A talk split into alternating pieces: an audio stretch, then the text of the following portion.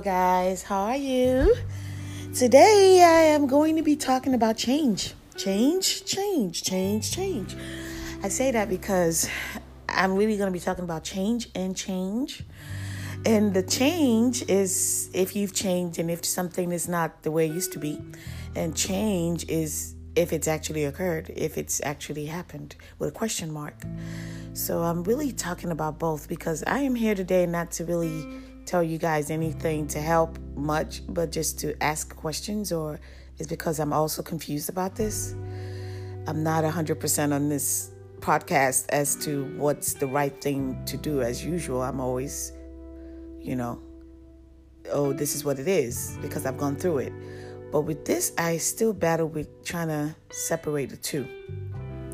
So, first of all, I'm going to just quickly and briefly explain to you um, why I thought this was an important topic to talk about.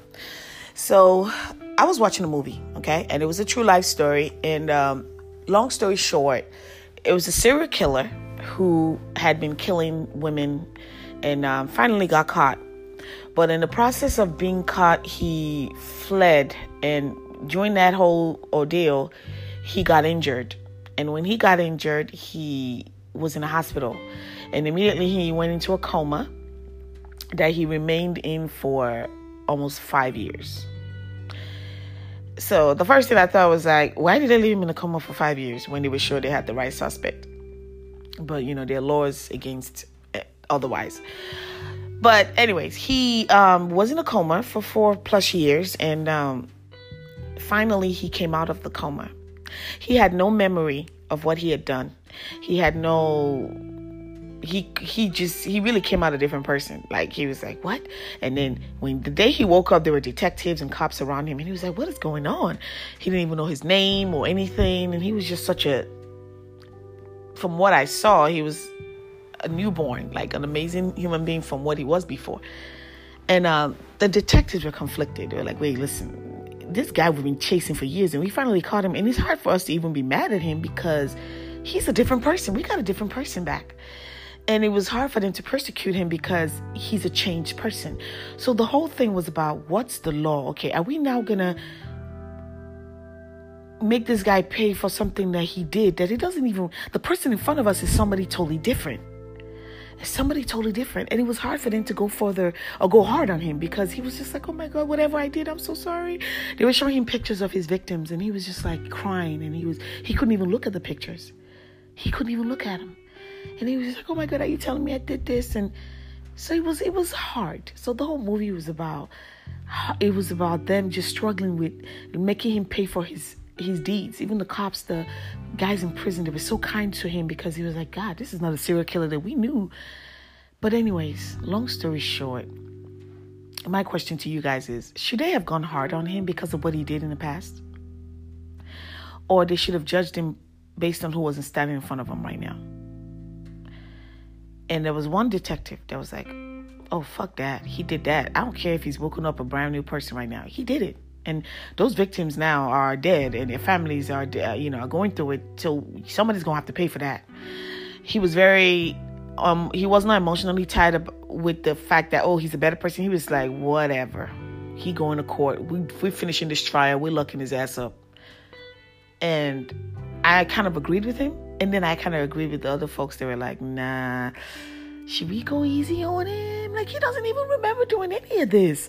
Or if he and if he and he's owning that he, he said, if you guys said I did it, I did it, and I am sorry. Can I speak to the family members? Can I, you know, he was so apologetic. So it was like two different outlets on how you can look at it, and it was just so confusing to me. And I'm like still confused.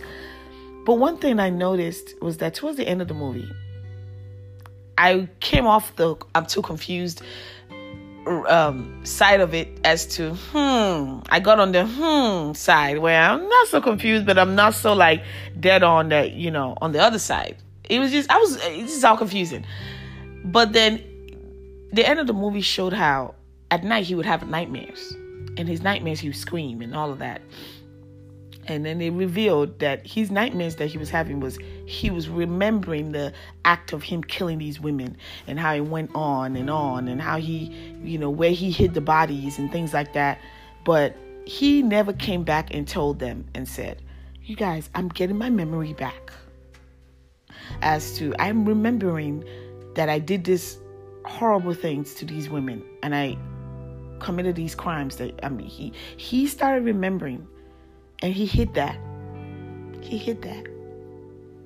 He hit that. So that takes me back to did you really change? You didn't. And um, I'm gonna say that as to people that are in, that you let go of your life or you let go or you let out of your life, sorry, and um, you say I'm done with this situation or I'm done with this person or whatever the case may be because it's not working for you. It hasn't benefited you and it's caused you pain. And then for some reason this situation comes back in your life or this person or this friendship or this relationship, whatever it may be, comes back in your life and you're like, hmm, I don't know. You really hurt me. Have you changed? It's a good question. And there's no right answer. The only thing I know is that I've said this before people really don't change. They're better versions of themselves, but they don't change. So if you do let that person back in your life, you should be ready for the risk. You should be prepared for the risk of them being exactly who they were before. And that's a choice that you make and that you would have to live with. Whatever the consequences are, you have to eat that up. Now, what I want to advise you guys is how worthy is this person? Or don't you worth more? Is your life no more valuable as to taking risk in relationships? Is your feeling and your emotion no more valuable as to just being vulnerable to people using you or hurting you? Doesn't that come first? So, unfortunately, I'm saying this if you have let something go out of your life for whatever reason, as harsh as it may sound, let it be where it's at. Let it be where it's at. Don't gamble. I guess that's the word I'm looking for gambling. You gambling. Don't gamble with, oh, have they changed? Oh, have they not? Because I'm here to tell you that 90, 80, 90% of the time, they haven't changed. It's rare situations where people really do turn a leaf around or turn a new leaf or, you know, they just become, you're like, oh, it's very rare. It's very rare, guys, that that happens. So my thing with me, with that is, let's just be safe. You know how they say, oh, no, that fire is hot. Oh, is it? I'm to take your word for it it's hot. You're right. I'm not gonna put my hand on it trying to find out if it's hot. No, I'm not. And that's how I want you guys to approach that bringing people back in your life based on the fact that they've changed or you think they've changed.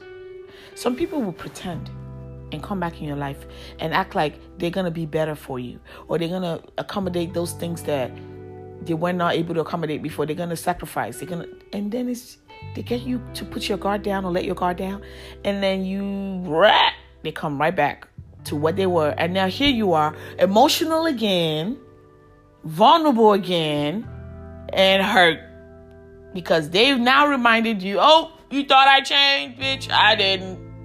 it's like, and this applies to relationships, marriages, friendships.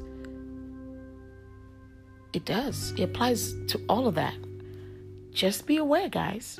Be aware. I'm really, I'm all about forgiveness and I'm all about letting go and just if somebody's made a mistake, forgive. But yeah, sometimes based on the level of the betrayal, the level of the letdown, you gotta let it be where it's at. Some people are just who they are. You just gotta make that choice if you want to deal with it or not. And if you have the energy to, because I don't know this day and age who has the energy to be dealing with a toxic situation. They might not be toxic right at this moment because they've come back, oh, years have changed. Give them a couple of months. You won't see their true colors. If whatever they were or whatever they did was so bad enough for you to let them go, reconsider that. Consider that as to letting them back in your life. Evaluate that situation, dissect that shit now. Don't just let them back easy. Make sure that you know you're gambling and you're gambling with yourself, your, your heart, your feelings, your, your sanity, your peace of mind. Now, if you're willing to, if you're willing to do that, all power to you. So this podcast, I'm not really telling you what to do. Normally, I'm always like, this is what it is and this is what it is.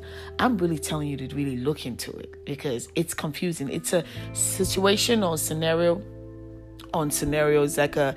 It's not a rule book that just going. This is how you fix it. It's it's based on scenarios and situations, and I want you to pick wisely on how you're gonna handle each one of them. Because pick wisely and consider the fact that this is your life and how valuable and how do you respect yourself? How do you respect your life? How do you respect your sanity and your peace of mind? That should be the key. But keep it in mind that people do not change. I love you guys.